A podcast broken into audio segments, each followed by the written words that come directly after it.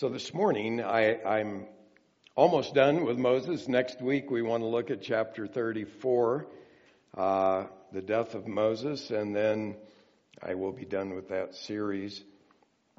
This morning in Deuteronomy 33, verses 26 to 29, um, we're going to look at, and Moses has spent the better part of chapter 33 blessing the Israelites before he passes off the scene, he knows that he is about to die.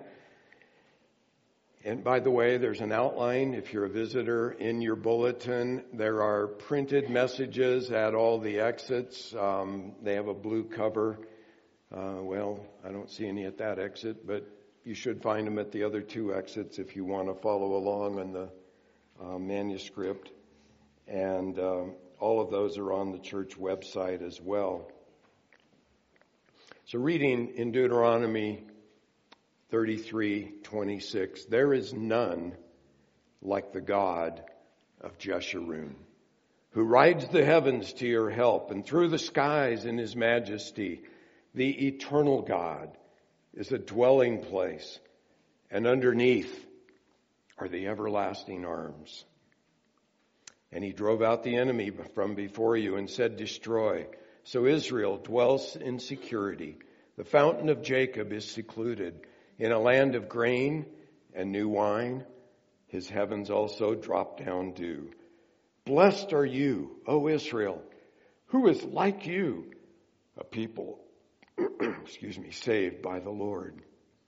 Who is the shield of your help and the sword of your majesty? So your enemies will cringe before you and you will tread upon their high places. I want to talk today about knowing the God of Moses. Dr. J.I. Packer begins his classic book, Knowing God, by a lengthy quote from a sermon that Charles Haddon Spurgeon gave back in the mid 1800s. Spurgeon did what you probably would not want to imitate. Spurgeon got saved at age 15 and he became a pastor at age 17 and he went strong until he dropped dead at age 57. Uh, remarkable man, remarkable ministry. But when he was 20, he delivered this sermon in which he said, It has been said by someone that the proper study of mankind is man. I will not oppose the idea, but I believe it is equally true that the proper study of God's elect is God. The proper study of a Christian is the Godhead. The highest science, the loftiest speculation, the mightiest philosophy which can ever engage the attention of a child of God is the name, the nature, the person, the work, the doings, and the existence of the great God whom he calls his father. And then Packer goes on and quotes three more paragraphs from that sermon, and then he raises the possible objection that someone might say, Packer wrote in 1972, he said, uh, perhaps someone in this generation would say, well, yeah, back in Spurgeon's day, you know, a little more than a hundred years ago, they were interested in theology, but today people find theology boring or irrelevant. Dr. Packer counters that by saying that the study of the nature and character of God, he says, is the most practical um, project anyone can engage in. Knowing about God, Packer argues, is crucially important for the living of our lives. And so, as we get toward the end of our study of the life of Moses, I thought it was, would be good to go back and kind of do a sweeping survey as a way of reviewing his life, uh, and then hone in on these verses at the end of his life to show what Moses knew about the God whom he served. You know, if you've ever been around a godly old man, you just want to kind of sit and drink in from his spirit Uh, you know, a man who's maybe walked with God for decades and you, you want to find out what does he know about God. And so here we have that from Moses. Uh, Moses has walked with God. He's nearly 120 years old. He has seen God do things that very few people ever saw God do. And so here he is glorying in God and he's glorying in God's people and the future that God has for them. And the message that I want to bring is that knowing God as he has revealed himself and making God known should be the quest of our lives. The Bible says that God gives eternal life to all who believe in Jesus. You probably know John 3:16. Whoever believes in him shall have eternal life. But then the question is, what does that mean? Is that just kind of life with the end knocked out, you know, that goes on and on and on and on? Well, hopefully it's more than that. And if you want to know the essence of eternal life, Jesus tells us in John 17:3 when he says, "This is eternal life, that they may know you, the only true God, and Jesus Christ, whom you have sent. And so knowing the only true God and his eternal Son, whom he sent to redeem us from our sins, that's the core, that's the heart, the essence of eternal life, and it will go on forever because God is eternal and God is infinite. And so throughout the ages, we will be learning more and more and more about who he is about the surpassing riches of his grace. Now, from Moses' long life as God's leader and prophet, we learn first of all that knowing God is a lifelong quest that requires seeking God in every situation. Um, it begins, knowing God begins, when He first opens your blind eyes to see your need for the Savior and to see Jesus Christ as the only all sufficient Savior. The Bible teaches that because of Adam and Eve's sin, we all are born in sin. We are born alienated from God who is holy. The problem is most people who are in that condition don't even know they're in that condition. They're like fish in water saying, what? We're wet? We didn't know that. Uh, people who are lost think, well, you know, I know I've got my faults. Sure. And I know I've messed up time and again here and there, but so does everyone. But I'm not a really terrible sinner. I'm, I'm a basically good person. And God is loving. And so when I stand before Him someday, He's going to overlook my faults. And, and because He is love, He's going to accept me into His presence and everything will be fine. That's the worst lie you could believe. To be saved, first of all, God is to open your eyes to say, I'm lost. I am alienated from God, who is perfectly holy, and there's nothing I can do to get free of my sin and stand in the presence of this holy, holy, holy Lord and be accepted because my sins are many and He is perfect. And so, first of all, the Spirit of God is to come and He convinces you concerning sin, concerning God's righteousness, concerning the coming judgment, and you realize, I'm lost. I'm lost. And then, one glorious day, God opens your eyes, where you see, in Paul's words in 2 Corinthians 4 4, the light of the gospel of the glory of Christ, and you realize that He is the only Savior.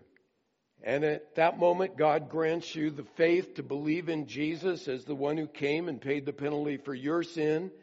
And you trust in his death on the cross and his resurrection from the dead.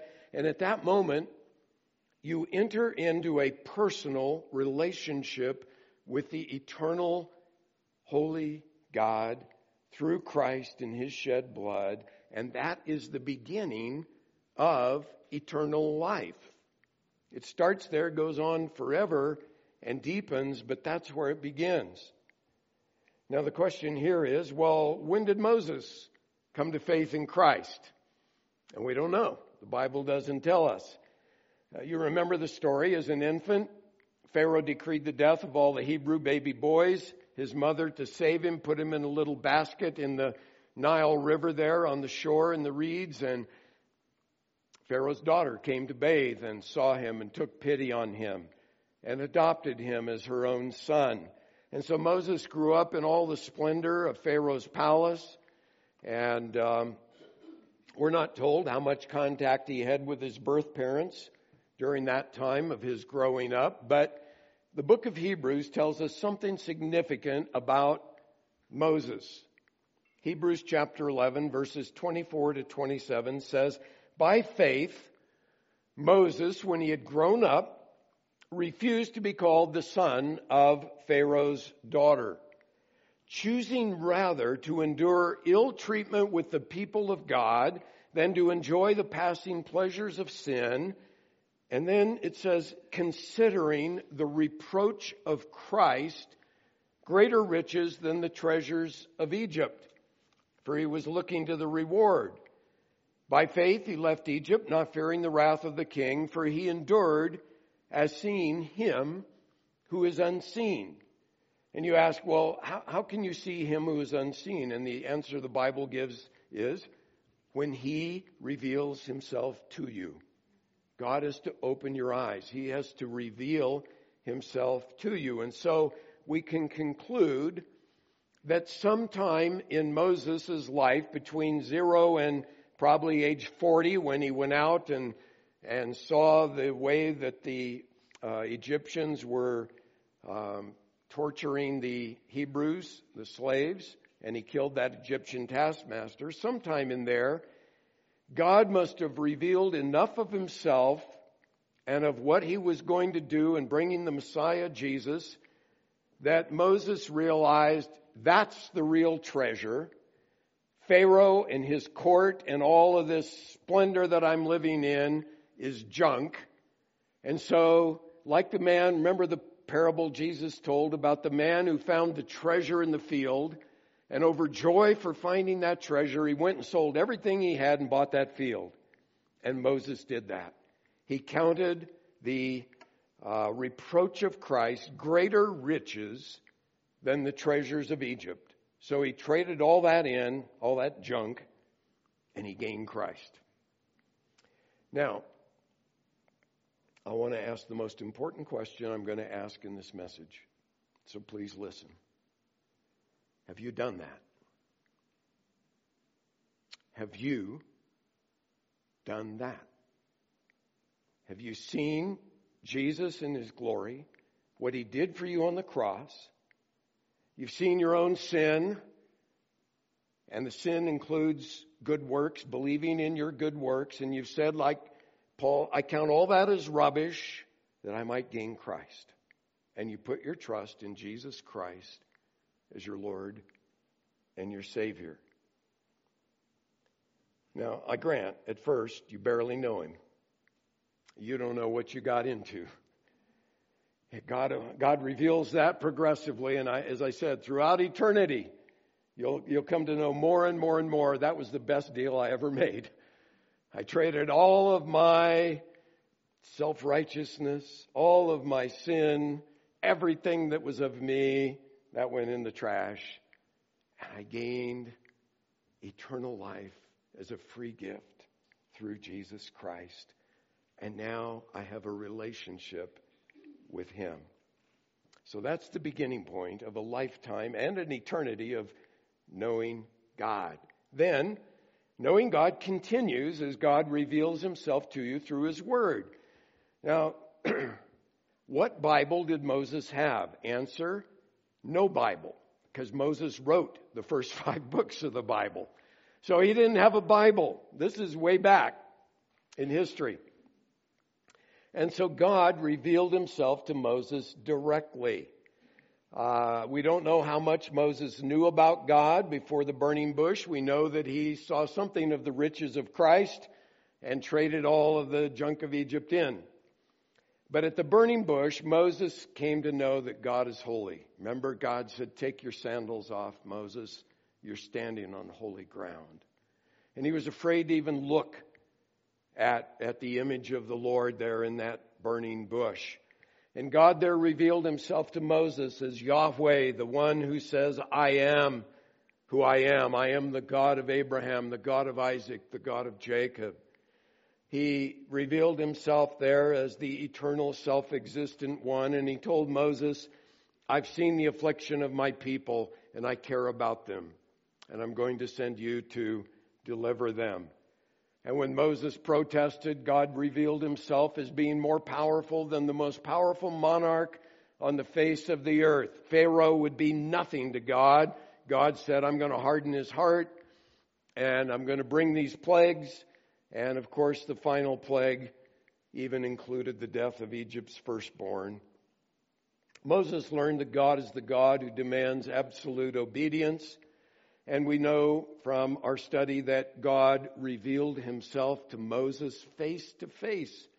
Even Aaron, Moses' brother, and Miriam, his sister, when they challenged Moses' leadership, God corrected them and said, uh, You need to get it clear. I reveal myself to Moses face to face. I don't do that with anyone else. So he knew God in this intimate way that even Aaron and Miriam did not. Now, maybe you wonder, well, does God reveal himself directly to people today? And I believe the answer to that is he does that in some situations where people do not have the written word of God. We're, we hear many reports of people in Muslim lands, especially today, who are seeing dreams and visions of Jesus and they come to faith. Some of them pay for their, that faith with their lives as martyrs. So God can do that. But that's not his normal mode. His normal mode of revealing himself is through his word, the Bible, and what it tells us about Jesus Christ. I will say that even if a person comes to saving faith through a dream or a vision or something, he will not grow in faith unless he gets a copy of the Word of God that he can understand in his language. That's how God communicates with us mainly today through the Spirit of God, opening our eyes to the truth of the Word of God. Now later, God directed Moses, as we've seen, to lead Israel out of Egypt through the Red Sea over to Mount Sinai. Moses went up on that mountain and for 40 miraculous days without food or water, he met with God. Must have been an, uh, an incomparable experience. And God gave him the Ten Commandments and revealed other laws for his people. then, after the incident with the golden calf, Moses went back up on the mountain and he got a little bolder. Now, this is after 40 days of being in God's presence, okay? And Moses says, I pray you, show me your glory. You're going, what? what have you been doing for 40 days, Moses? But he says, no, show me your glory. I haven't had enough yet. And God responded. Exodus 33, 19 and 20, he said, I myself will make all my goodness pass before you, and I'll proclaim the name of the Lord before you. His name represents all that God is. And I will be gracious to whom I will be gracious, and will show compassion on whom I will show compassion. But, he said, you cannot see my face for no man can see me and live. And then God says, here's what I'll do, Moses. This is a mysterious part of God's word, but he says, I'm going to hide you in the rock and I'm going to cover you with my hand and I'm going to pass by and you won't see my face, but you'll get a glimpse of my back. And so God does that. And here's what God proclaims as he passes by Moses, Exodus 34, 6 and 7. The Lord the Lord God, compassionate and gracious, slow to anger, and abounding in loving kindness and truth, who keeps loving kindness for thousands, who forgives iniquity, transgression, and sin, yet he will by no means leave the guilty unpunished, visiting the iniquity of fathers on the children and on the grandchildren to the third and fourth generations. And that profound self revelation of God to Moses, which we now have in God's Word, is repeated no less than seven other times in the Old Testament. It's kind of the, the vision of God that lays the foundation for everything else. And then, through the, detailed uh, instructions about how to build the tabernacle, the sacrifices and offerings, the feasts, how the priests are to function, all of that, God revealed more and more about the Lord Jesus Christ to Moses. And if you say, well, wait a minute, how do you know Moses saw Christ in all of that? Well, I know it because in John chapter 5, Jesus is debating with some Jewish leaders who were rejecting him. And he says this in verses 45 and 46 Do not think that I will accuse you before the Father. The one who accuses you is Moses, in whom you have set your hope. Then listen to this. For if you believe Moses, you would believe me, for he wrote about me. Do you know that? Moses wrote about Jesus. And yet, the sad fact is, I talk to Christians all the time and find out they've never once read the Bible from Genesis to Revelation. Oh, the Old Testament, yeah. Well, we're New Testament believers. You know what Paul said? Romans 15:4. For whatever was written in earlier times, he's talking about the Old Testament, was written for our instruction so that through perseverance and the encouragement of the scriptures, we might have hope. He also told Timothy in 2 Timothy 3:16, "For all scripture is inspired, that means breathed out by God and is profitable for teaching, for reproof, for correction, and for training in righteousness, so that the man of God may be adequate, equipped for every good work." And by all scripture, Paul was talking about the Old Testament. It's there for our profit, our benefit. I preached a sermon on Romans 15:4 on why you need the Old Testament. If you missed that one, you might want to want to listen to it. And then on the Emmaus Road, there's that wonderful story in Luke 24. Jesus resurrected, caught up to two of the disciples who were going home dejected because Jesus had died. And there were just rumors circulating now about his resurrection. And so he, he is going home, or I mean, walking with them to their home. And um, we read these wonderful words. I wish I had been there. Luke 24, 27. Then beginning with Moses and with all the prophets, he explained to them the things concerning himself in all the scriptures. What a seminary education that would have been. And then later that chapter, before he ascends into heaven, he says to the disciples in Luke 24, 44, these are my words which I spoke while I was to you while I was still with you. That all the things which are written about me in the law of Moses and the prophets and the Psalms must be fulfilled. Now, you have to understand the Hebrews divided the Bible the Jews into three main sections the law of Moses, and the prophets, and the Psalms. Those were the headings. So, what Jesus is saying there is all of the Old Testament is fulfilled in me. All of the Old Testament points ahead to me. And so, if you're only a New Testament Christian, or you only read your favorite Old Testament, you know, Psalm 23 or a couple other passages, I'm going to say you're a deprived Christian. You're missing out. Now you say, wow, it's hard, you know, to read through it. Well, I'll speak more to that in just a few moments. But the point is, read and reread and re-reread uh, the Old Testament and the New, the entire Bible. That is God's primary way He reveals Himself to us today. And then note also that knowing God deepens as you trust and obey Him in the various trials that come into your life.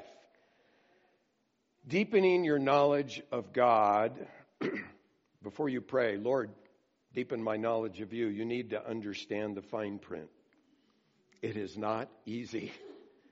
And I think any believer here who has been a Christian for some time will say this I have come to know the Lord more deeply through the trials in my life than any other way. It's just how it happens. You know why? I mean, you're bouncing along, normal week. Are you trusting God? Well, yeah, sort of. But you don't have to, do you? You know, the week's just running along. And then wham, something hits. Health problem, financial crisis, problem with your kids, uh, the death of a loved one, some, something hits. What do you do? Oh, God, help. I got to trust you. I got to trust you like I've never trusted you before. And you come to know God more deeply in those difficult times.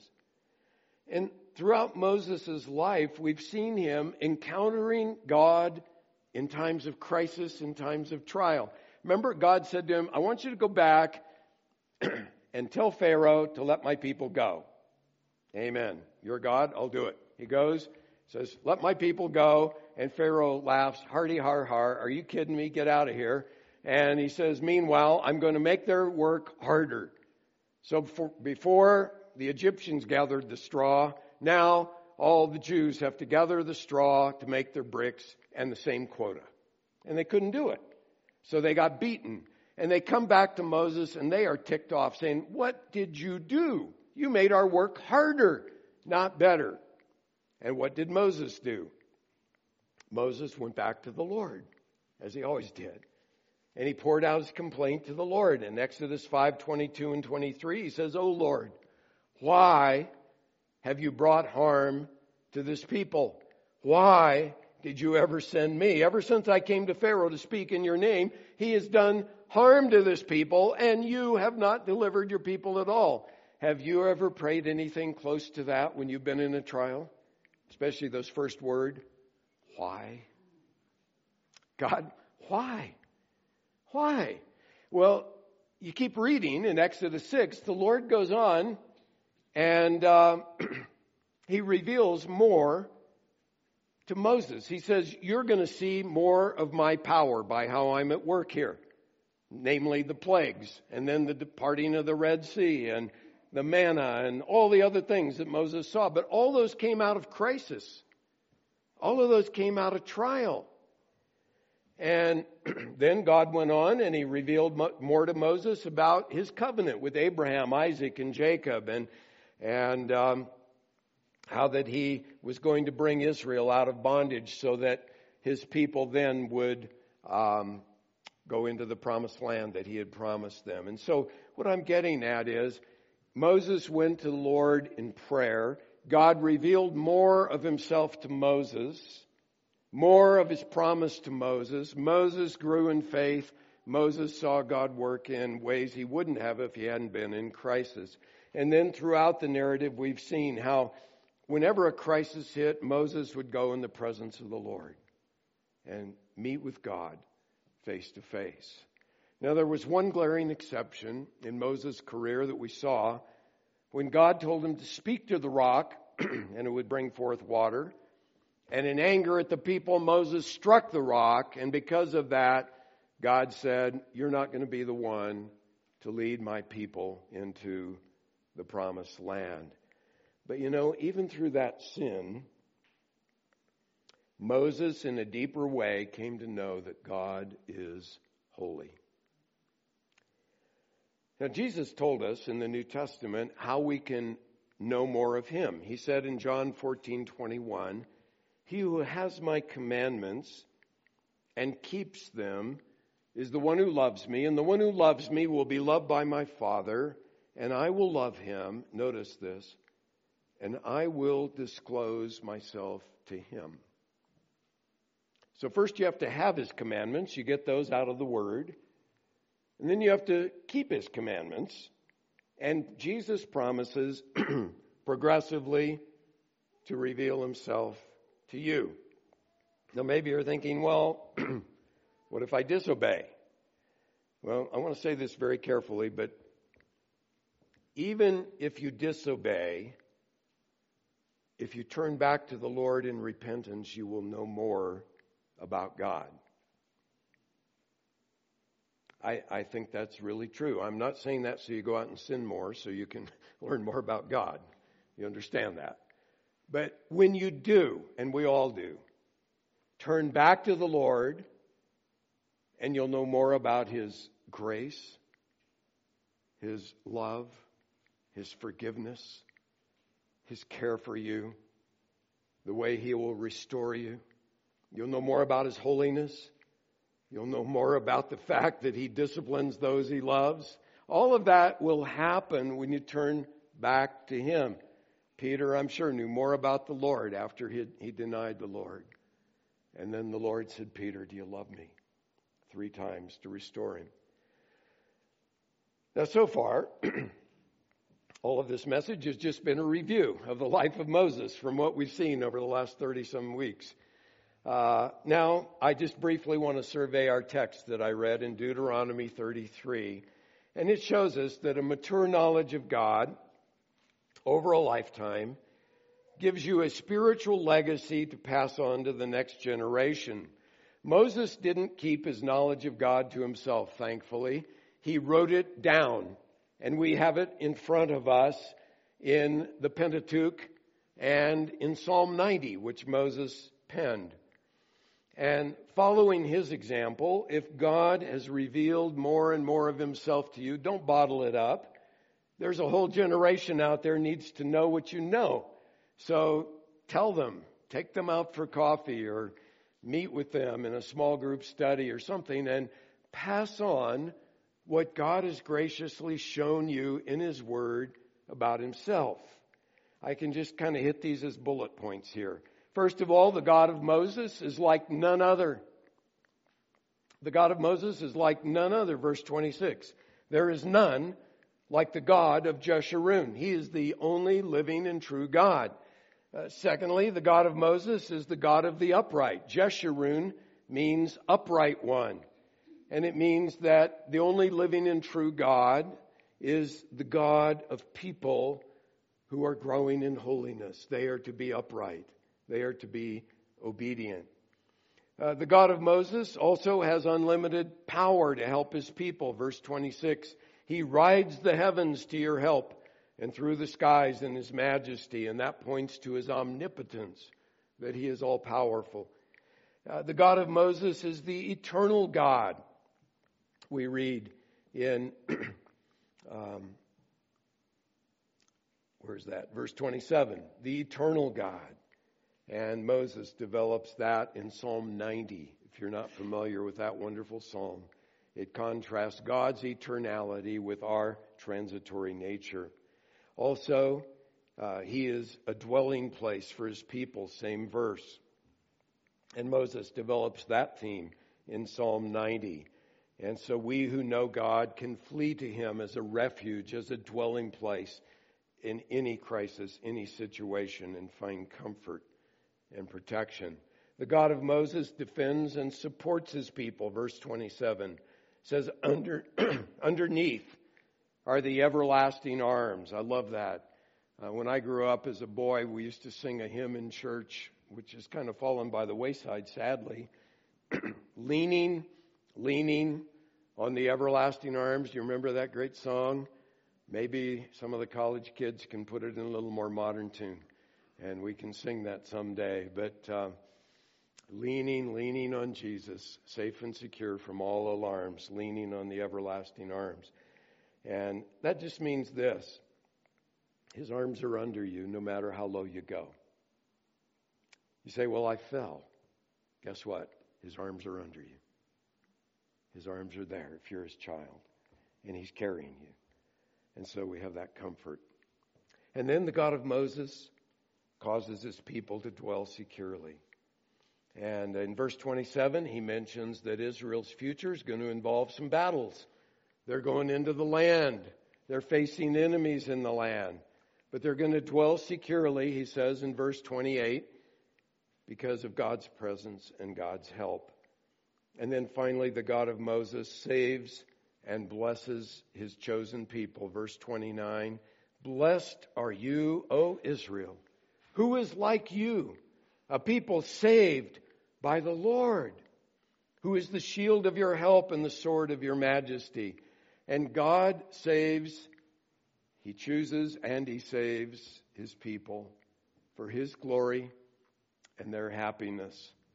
And so knowing God is this lifelong quest that begins when you trust in Jesus Christ, and then you seek Him in every situation, and you go deeper with Him when you trust Him in the crises of life.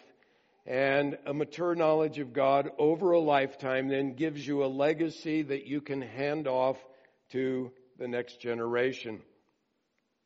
Finally, note that we can effectively make the knowledge of God known only to the extent that we're happy or blessed in Him.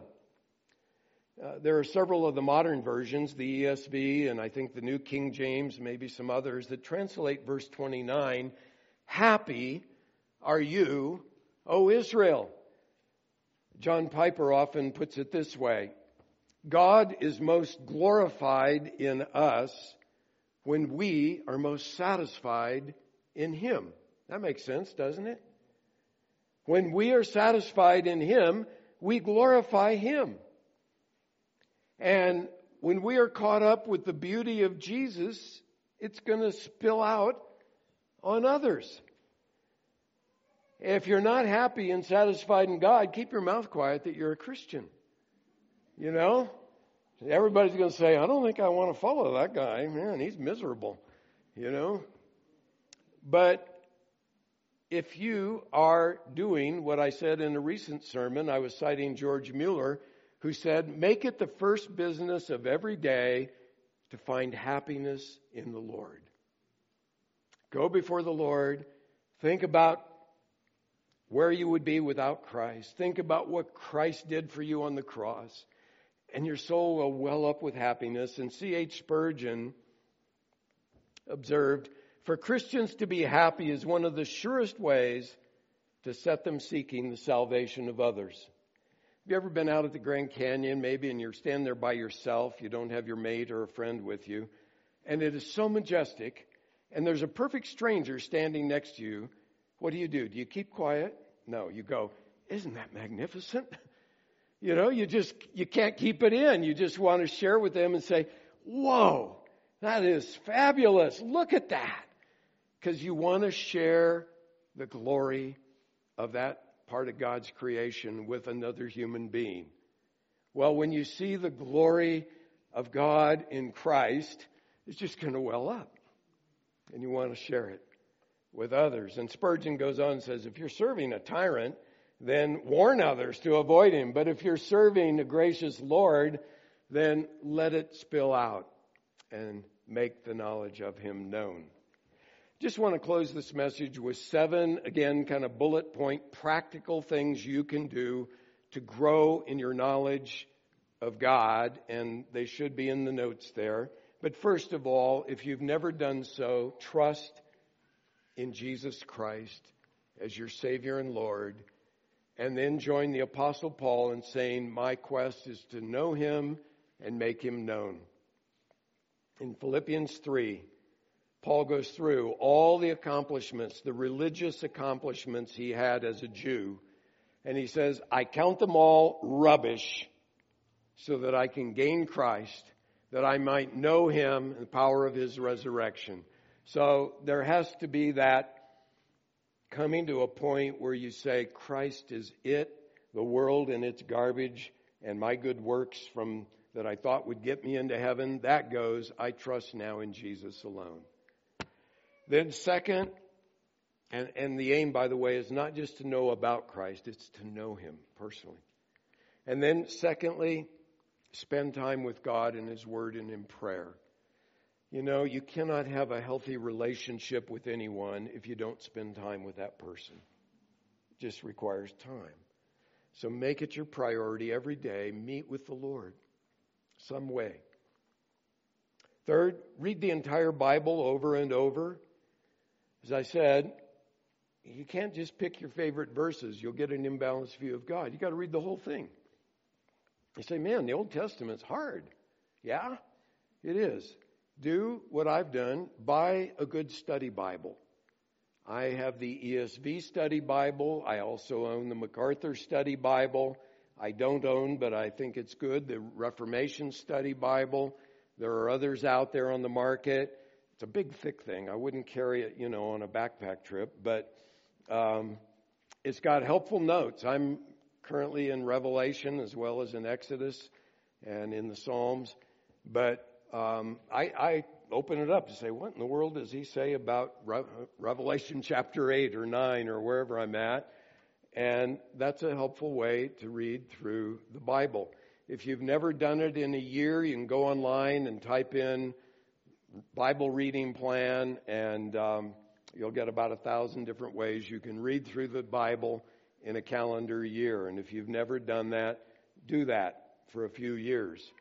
Fourthly, grow in obedience to God because as I pointed out, Jesus says he'll reveal himself to those who love and obey him. And that means applying God's word on the heart or thought level. Not just outwardly putting on the good show for other Christians, but in your heart, judging your sin, trying to be holy before the Lord. Then, fifthly, this one might threaten you, but I think it's helpful. Read theologically sound books about God. If you've never read Knowing God by J.I. Packer, that is a good place to start. It is meaty. Uh, I remember when I read it, and it's on my list to read again when I retire and have time to read. Uh, but when I read it, I could only do a chapter at a time. Then I had to stop and chew on that. But it's good. A.W. Tozer has a little short book called Knowledge of the Holy that's deep and succinct. Um, A.W. Pink has a fairly short book on the attributes of God. Wayne Grudem has a thicker book called Systematic Theology, but don't let the title scare you. Uh, he's good, he's readable. His aim in every chapter is worship and application. And so at the end of every chapter, he's got a song for you to sing, and he's got verse, uh, you know, application points. Um, I don't agree with all of Grudem, but he's good. He's solid overall. Uh, here's a big challenge. Stephen Charnock, The Existence and Attributes of God. I say it's a challenge because it's two volumes. He's got like 150 pages on the goodness of God, just on that one topic. It's two volumes, and here's the hard part. It's written in Puritan English, Elizabethan English. Someone would do a favor to the body of Christ to take that book and write it in modern English so we could all enjoy it. But um, that's a good one. And then, if you've never read it, every Christian should read R.C. Sproul on the holiness of God. That is just a profound book. And I believe you can get it on DVD even to watch his lectures, but read that. Sixth, listen to sound preachers who know and expound God's word accurately. And you can get John Piper, John MacArthur, Mark Dever. The list goes on and on and on. Many who have already passed away and gone to be with the Lord, like James Boice. Um, boy, the internet can be a blessing. And then Finally, spend time with fellow believers who know God because we need each other. The body is not one member but many. And sometimes a brother in Christ, sister in Christ will have an insight that you go, Whoa, I never saw that. And we build up one another. So my prayer is that the Lord will help you to know Him and to make Him known. Let me pray. Dear Lord, I pray if any are here without the knowledge of Jesus Christ as their own Savior and Lord, you would end their darkness, shine in with your light, help them to see the glory of the good news of of the, of the glory of Jesus Christ, that they might be saved. And Lord, help all of us to make it our one aim in life to know you. And then let that spill over from us to those around us in darkness, that they too might enjoy the beauty that is your uh, that is you. And we ask it that you would be glorified in and through us in Jesus' name. Amen.